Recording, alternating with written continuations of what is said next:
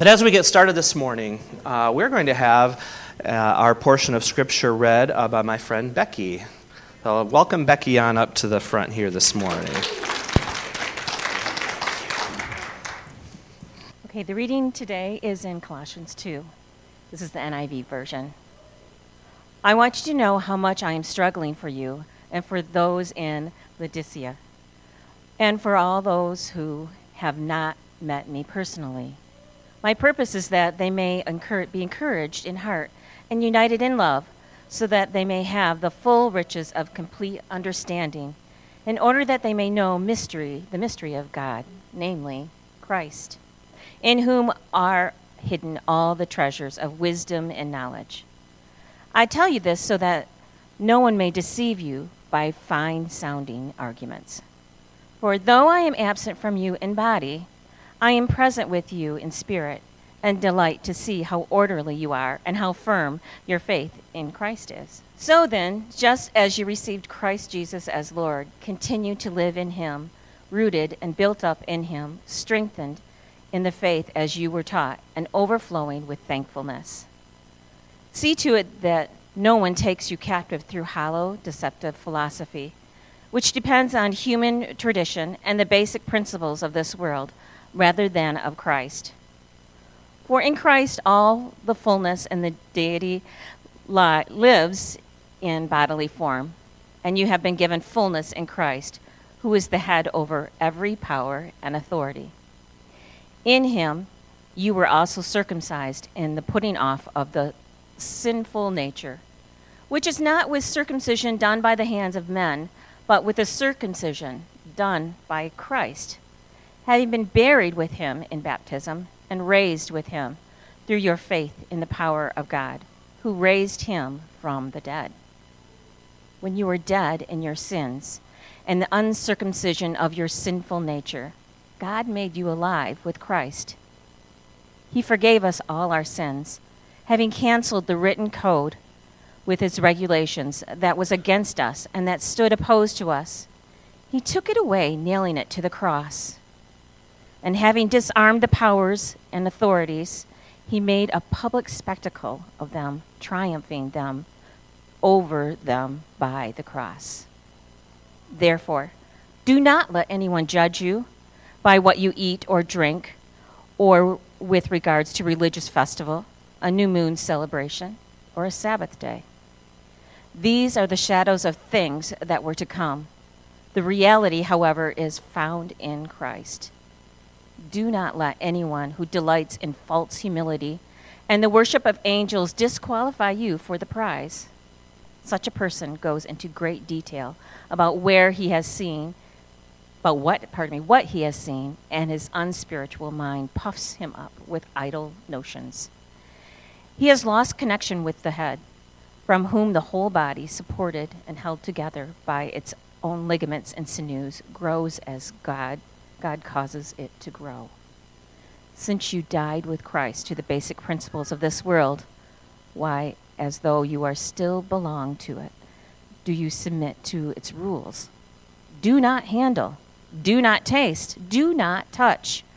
These are all destined to perish with use because they are based on human commands and teachings. Such regulations indeed have an appearance of wisdom with their self imposed worship, their false humility, and their harsh treatment of the body, but they lack any value in restraining sensual indulgence. I, I, think it's I think it's a great thing for you to hear other voices, and uh, especially as we're reading Scripture, um, this is just a uh, awesome awesome thing. Uh, so thank you, Becky, for being willing to do that this morning. How many of you have heard of? Uh, and you might see some of these on Facebook. It, it's a comic called Heart and Brain. Heart and Brain. Anybody?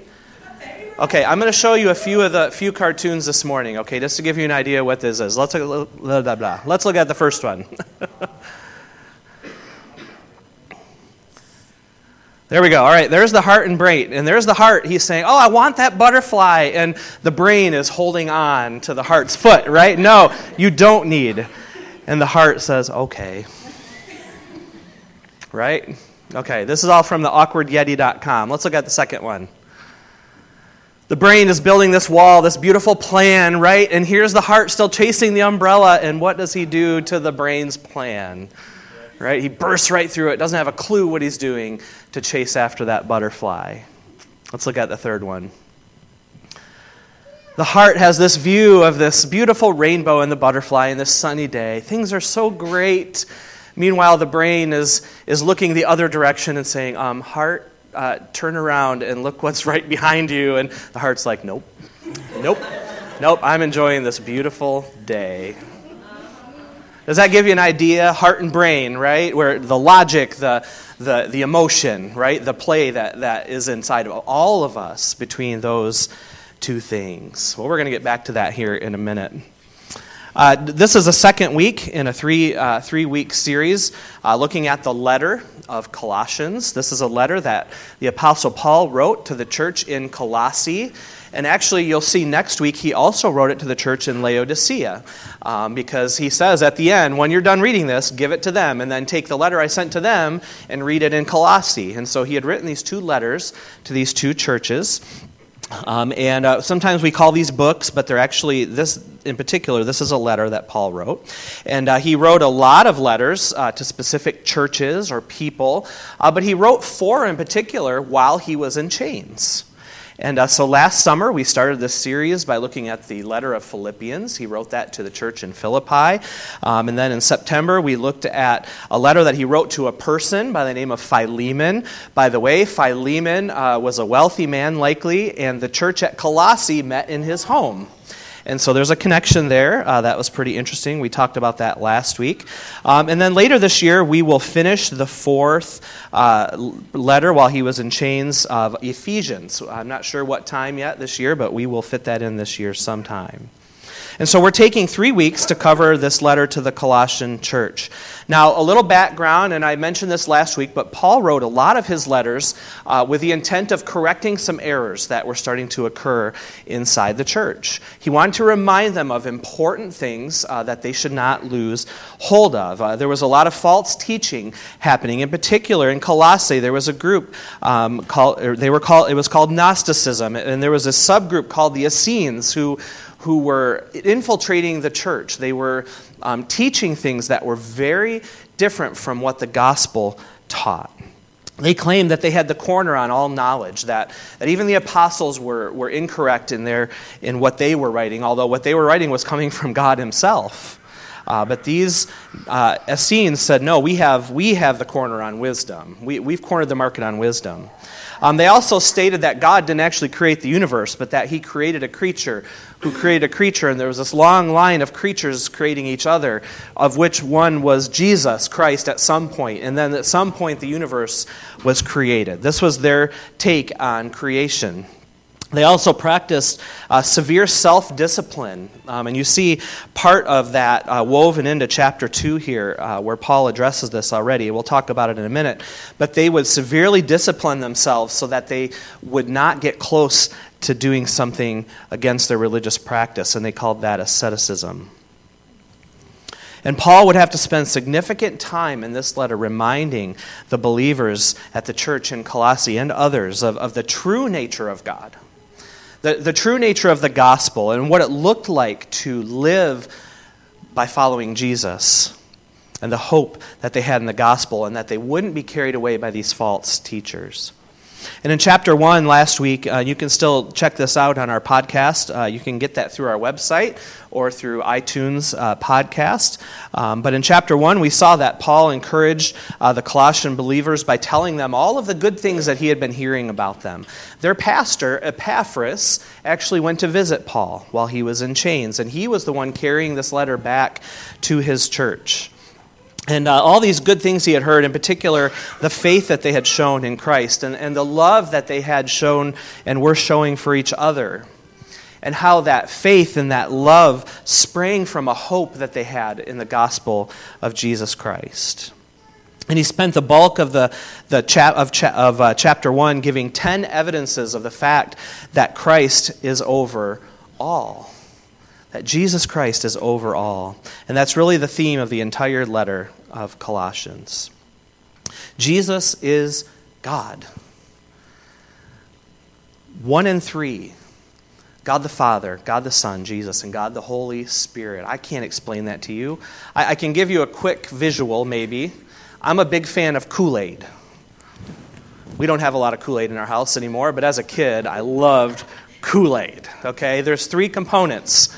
You probably see where I'm going with this. What, what are the three components to Kool Aid?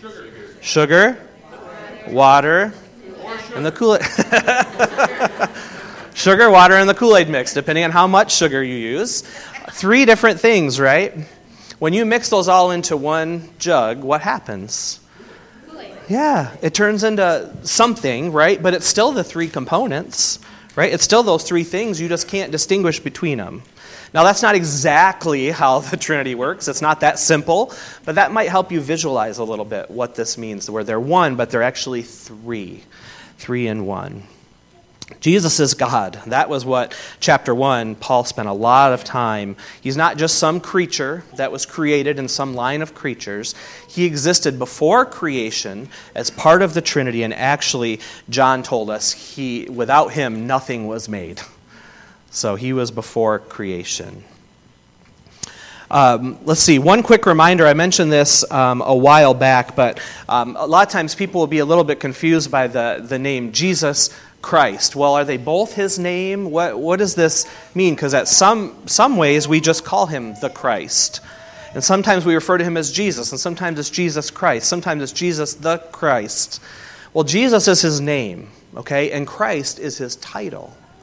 Christ is his title. That the word Christ means Messiah or anointed one. He is the one who has the final say. He is Jesus the Christ. Okay, just in case there's any confusion over that.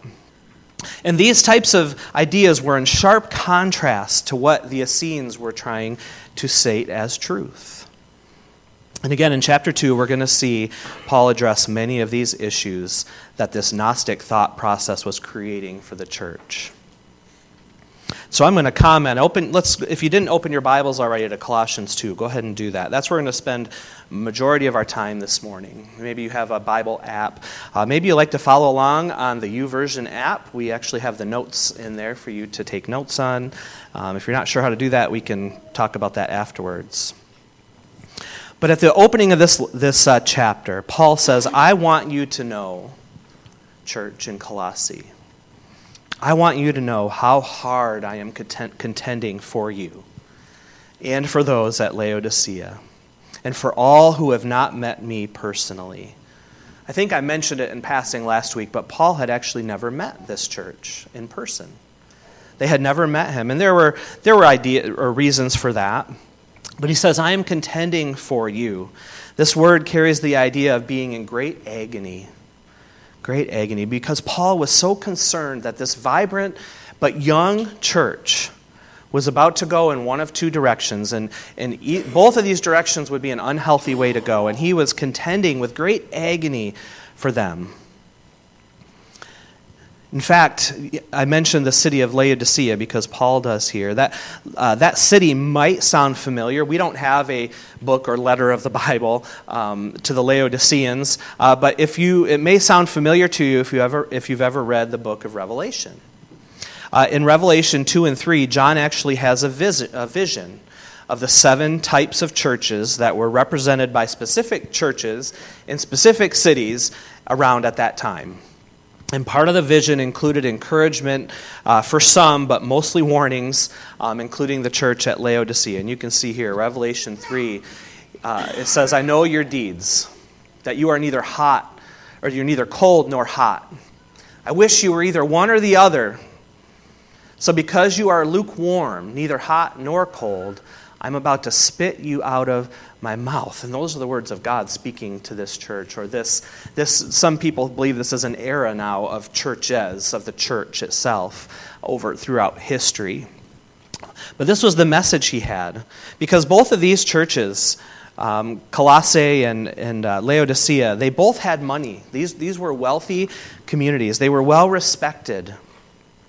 But they were in danger of losing their connection to what truly mattered. And that's what Paul was trying to get to the core of here by writing this letter.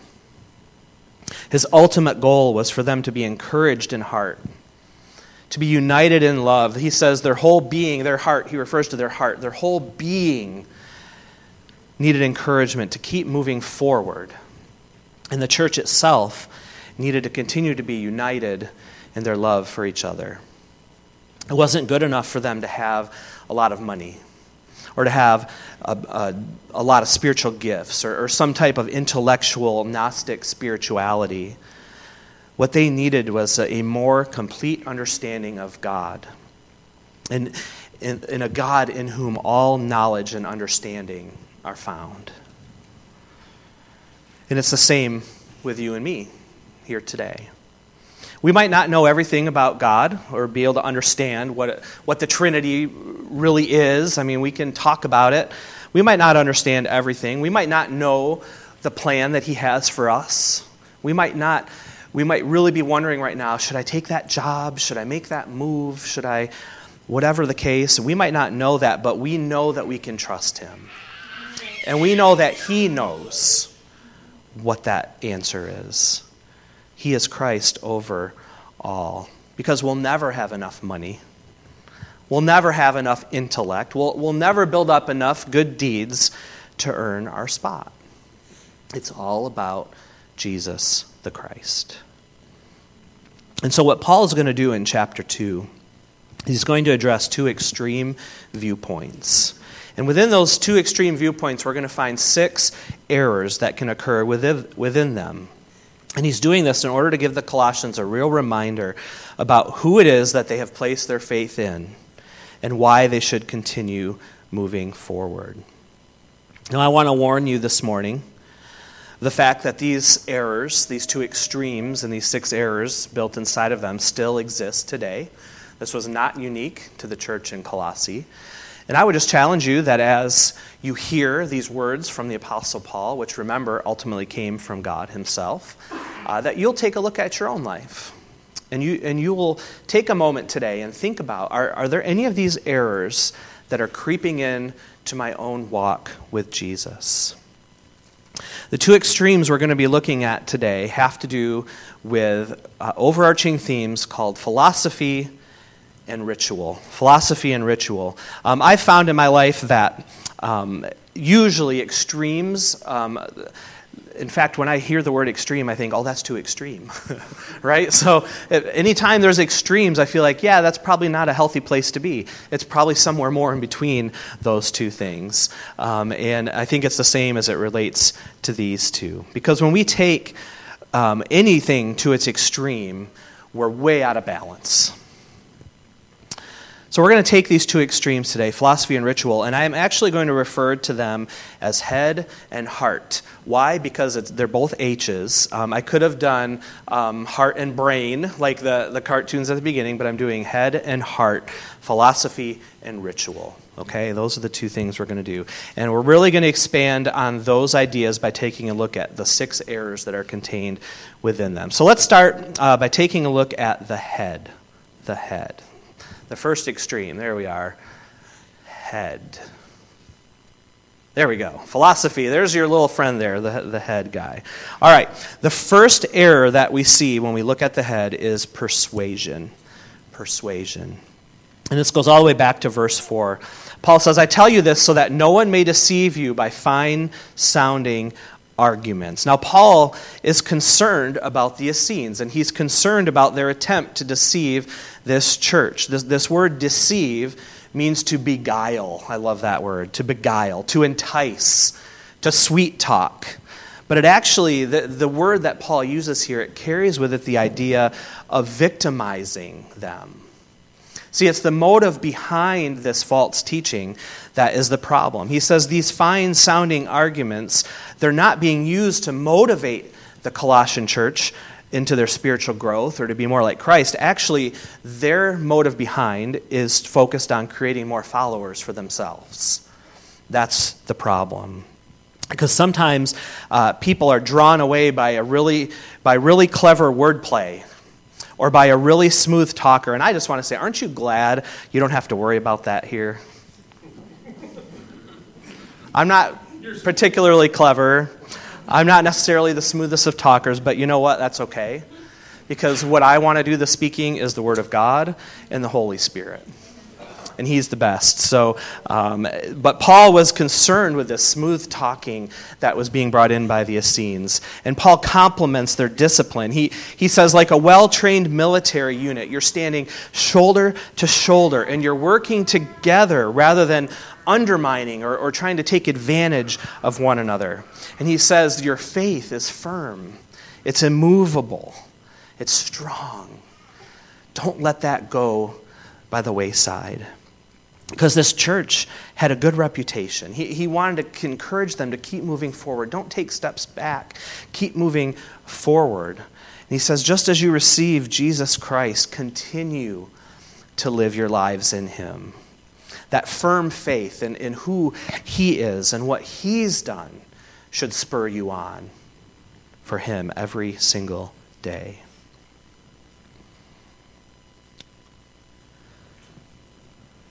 You know, when you accept Jesus, everything magically changes positive in your life, right? I was hoping I would say that in a way that you would get it, because not everyone gets my humor. Um, you know, everything's fine, right? Your bank account magically fills right up, right? All your problems melt away. No, you all know better than that, right? The Christian life isn't like getting in a rocket and taking off. Everything's all of a sudden better. You're flying high. Everything's great. Now it's an amazing thing. It's, it's a beautiful thing when you understand what God has done for you and you accept that into your own life. And it changes your eternity. And it changes the fact of your present that you can live for Him, that, that you can live in victory in your life. But that doesn't mean that you are protected from all harm, that you won't experience trouble, in this world. And so instead of a rocket, it's more of a walk. We talk a lot about it in those terms. It's a walk, it's a daily walk, it's a journey to become more and more like Jesus. Uh, and this is true for this young church in Colossae. Uh, fully understanding every area of our lives that need to change, uh, that isn't immediately understood when you accept Jesus. What you know when you accept Jesus is, man, I am without hope unless I accept his free gift. And, and then it's after salvation where God continues to reveal through our entire lives, through his Spirit, the areas in our life that need to be refined. Because when we first accept Him, we may not understand that He wants to change us in this area or that area, but His Holy Spirit continues to work on us in those ways. And it was the same for this church. There's, there's not this total, immediate change. Now, sometimes there are things that happen really quickly. Major changes happen in people's lives as they accept Christ. Um, but that's not the norm. It's not with every area of our life. Sometimes those are the big areas that need to change. But it's not maybe for years until we realize that God wants to refine us in other areas. He's still refining me, He's still refining every single believer uh, in the world. And Paul says that their faith should be rooted and built in nothing but Him alone. I love the picture of being rooted like a tree, right? The roots help the tree to stay in place, right? But they also provide the nutrition to the rest of the tree.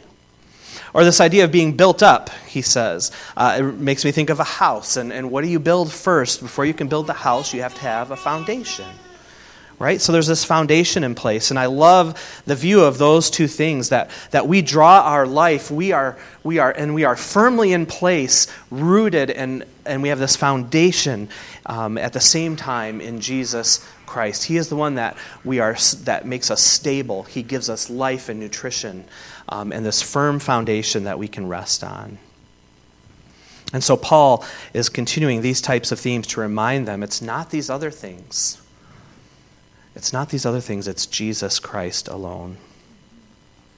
And so it's difficult to be persuaded by a clever, smooth talking false teacher if you are rooted and built up in what Christ has to say. But the second error that Paul was addressing is philosophy. And you might say, but Paul, this whole section is called philosophy. How can you use philosophy to. I can do what I want. I can do that if I want. And I needed um, three P's. So I'm using philosophy, okay? I'm sorry. It's just the way it is. In verse 8, he says, See to it that no one takes you captive through hollow and deceptive philosophy. He says, See to it. Watch out. Beware. Look out. Stop. Be careful because there are those that do not hold the Word of God in high regard, and they're looking everywhere else for truth but the Word of God itself. Even though, Paul reminds them, Christ is over all. Watch out because not everybody falls in line with that. Because man has always looked to other forms of knowledge. Paul calls out this hollow and deceptive philosophy, you know, things that sound really, really good. Man, they make you feel good when you hear them, but really, if you dig in, they really lack substance. He talks about human tradition. Remember, uh, especially, and we still pro- have a problem with this today, but back in um, the uh, early church, the, the religious folks outside of the church in that day relied heavily on tradition, things that they had developed over the years, and, and they put them on people's backs like heavy loads that, that were so hard to carry. And so human tradition is another thing that people really look at. And then he refers to something called the elemental spiritual forces. And, and that sounds kind of interesting. What does that mean? What Paul is referring to there are the basic worldly truths that are out there. You know, your ABCs, math, you know, those the things that are just true because they were created that way. And so people are relying on those things more than relying on Christ. Instead of looking to those, those things, Paul says, gain your knowledge by looking to Christ and how he says to live. Who is the fullness of deity in bodily form. And we've covered this a couple of different times in recent weeks. Uh, Solus Christus was one of those. He, Jesus wasn't 99.99999% God, he was 100% God. And, and this, Paul says, and you also have been brought to fullness. We've been made complete in Him. Whatever we need for our journey in life, for that walk as we're growing to become more and more like Jesus, whatever we need for that, we can find in Him. We don't have to look at this hollow and deceptive philosophy. We don't have to hold on to our human tradition.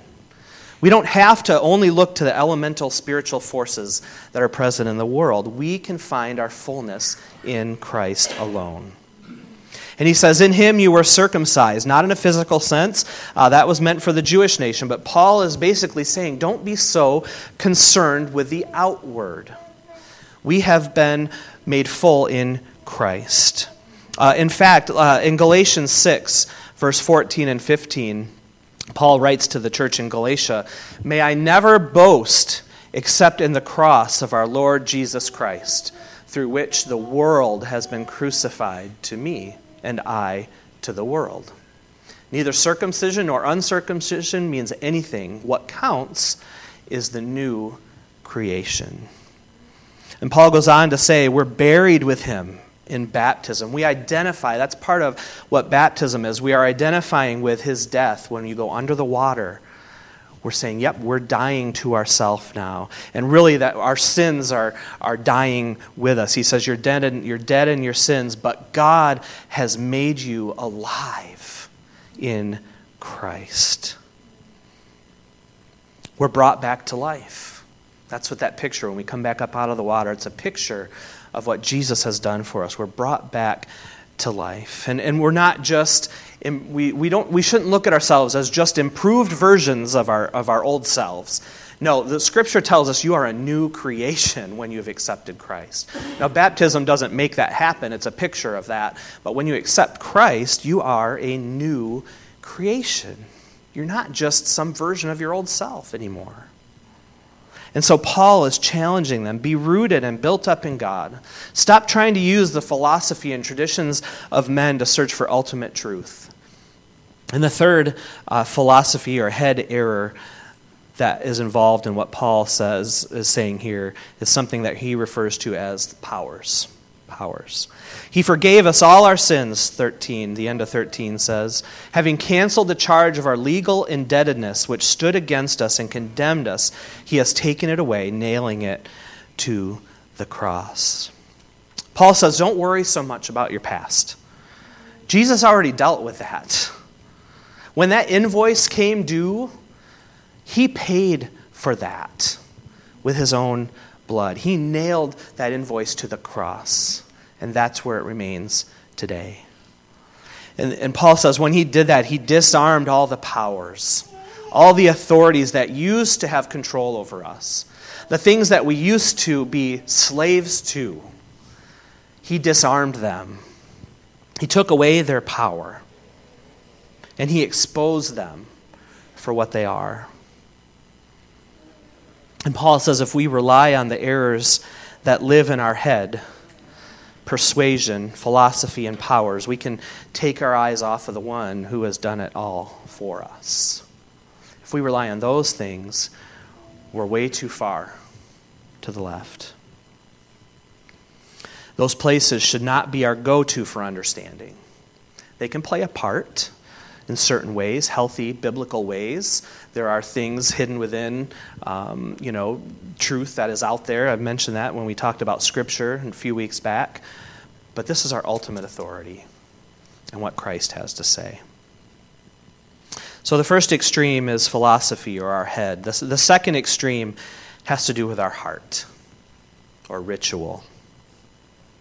This is the place where our emotions live. So it's not our intellect Okay, it's not to that extreme. This is the place where our emotions live. And, and like our head, if we stray too far into that extreme, uh, we're going to find ourselves in just as much danger of focusing on the wrong things.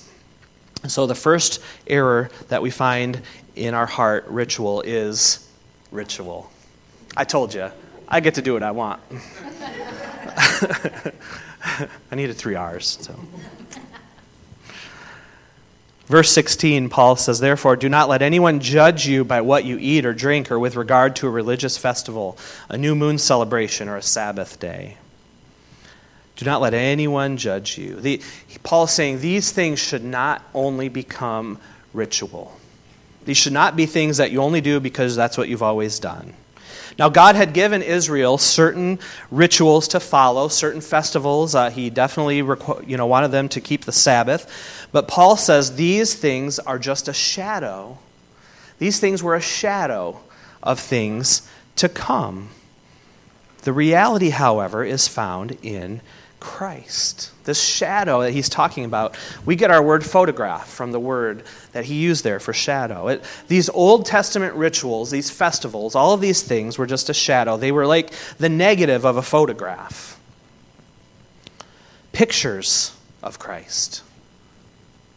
But now that he has come, we have the reality we have the reality. And not just a picture, not just these shadows of what is to come. We have Him present. And so we don't have to rely on these things to point to Him. He's right there. We can point to Him. And I love traditions. We have a lot of them in our family. I love things that are predictable because I'm a, I'm a list maker and a planner. And I love when things can be done in a certain way all the time. But there is great danger in holding too tightly onto any of those types of things. And the real danger comes when you force those things on others, or when you have expectations of others because you hold on to this ritual in your heart so strongly. Why don't they? That's where Paul is trying to say look, human tradition is fine those things, those ceremonies, those festivals can be meaningful. Just remember hold on to Christ, not the ritual. The second error related to our heart is revelation. Revelation. Do not let anyone, verse 18 says, who delights in false humility and the worship of angels disqualify you. Such a person also goes into great detail about what they have seen they're puffed up with idle notions by their unspiritual mind. Paul is continuing to warn against those who claim to have some kind of a special knowledge, some special revelation or message from God. He said that these people exchange a true relationship with God for some kind of a special vision or a special experience that, you know, everyone else just doesn't have. You know, well, I've seen an angel. I'm sorry if you haven't, but I guess that just means I'm more spiritual than you. right? That's, that's what he's getting at here. And he said of these people that they have lost connection with the head. They've lost connection with the head. That doesn't mean they're crazy. Last week Colossians 1:18 told us who the head is. Jesus Christ. He is the head of the body, the church. They've lost connection with Jesus. They're too focused on seeing the angels. They're too focused on seeing the shape in the clouds or, you know, in, in other ways of having some kind of a special message or revelation from God. They're, they're too busy looking for those things to have a real relationship with Jesus himself. And so when you go too far with those things, you lose connection with the head. Now, do I believe that God can speak to us through many different means? God bless you. Yes, of course I do. Of course, I believe God can speak to us in different ways, but his primary communication is right here. Don't forget about this. He also speaks to us um, through the life of his son Jesus. He, he can speak to us through his, his spirit, but uh, we need to remember his primary communication has been given to us right here. And so if someone says to you, hey, I have a new message from God to share with you, be careful be careful. Even if I come up here and tell you that, be very careful. Somebody on the television tells you that, be careful. God has revealed himself through his word. So we have ritual and revelation. The third extreme with ritual is restraint. Restraint. Uh, verse 20, Paul says, Since you died with Christ to the elemental spiritual forces of the world, why, as though you still belong to the world, do you submit to its rules? Do not handle, do not taste, do not touch. These rules, which have to do with things that are all destined to perish with use, are based on merely human commands and teaching. Paul's reminding them that they have put aside these ABCs They've put aside the, the wisdom of the world, just the natural things that, that, that you can see truth in. And instead, you're putting your faith in following Christ primarily. And, and to be careful of using these legalistic uh, types of rules just because they sound good or, or, they might keep you far away. Remember, the Essenes were, were famous for this. They disciplined themselves, they beat, physically, literally beat themselves so that they wouldn't do the wrong thing. And they would all along, basically, by doing that, aren't I special? Aren't I special for denying myself of those things? And Paul says, even though these things look spiritual, they actually lack any value. There's no value in there in changing your life ultimately. He's reminding them it's, it's not what's important. Jesus accomplished everything for us and we put our trust in who He is and what He has done. He doesn't want us to beat each other up. He's not some cosmic judge waiting for us to do the wrong thing so He can pound us. That's not who God is. God has given us a beautiful day to enjoy today. Uh, he wants us to have a full life. John 10 10 says, The thief comes only to steal and kill and destroy, but I, Jesus says, I have come that they may have life and have it to the full. That doesn't mean a perfect life, but a full life in who He is. We are full in His fullness. Now, this doesn't mean that what we do doesn't matter. We spent a lot of time on this in our last series. Of course, it does. Course, it does you know, we can't just leave this place and do whatever we want and still um, be in perfect relation with God. Well, what we do does matter, but are we relying on those things for our salvation and our standing with God, or are we relying on what Christ has done for our standing with God? And so this morning, I just want to ask you how's your head this morning? How's your head? Are you easily persuaded by a clever, smooth talking salesman? Or do you rely on the Word of God to do the talking? Are, are you so busy looking at philosophy or the traditions that you hold on to that, that you miss out on something new that God is trying to do in your life? Or how about those powerful forces that keep trying to control us? Do, do you give them room in your life, or do you allow God to shut them out of your life every day by giving those over to Him? How's your head? How's your head? What about your heart? What about your heart? Do you hold on to ritual? The, the way, do you do the, the things the way that they've always been done all the time? Or do you allow room for God, again, to do something new in your life? Are you always looking for that vision of angels or the shapes in the clouds? Or, or do you place your hope in a God who has revealed himself fully in Scripture? Do you think that keeping the rules, you know, doing the things that you should do and not doing the things that you shouldn't do, do you think that's what's going to save you? Or are you going to rely on the one that has already done it all for you? I would just submit don't live in those extremes. Christ is right in the middle. And he use, we, we can use our intellect, we can use our emotion when we take those things too far in either direction, we forget that it's all about Christ. And we need to rely on Him every single moment of every single day. Let's pray.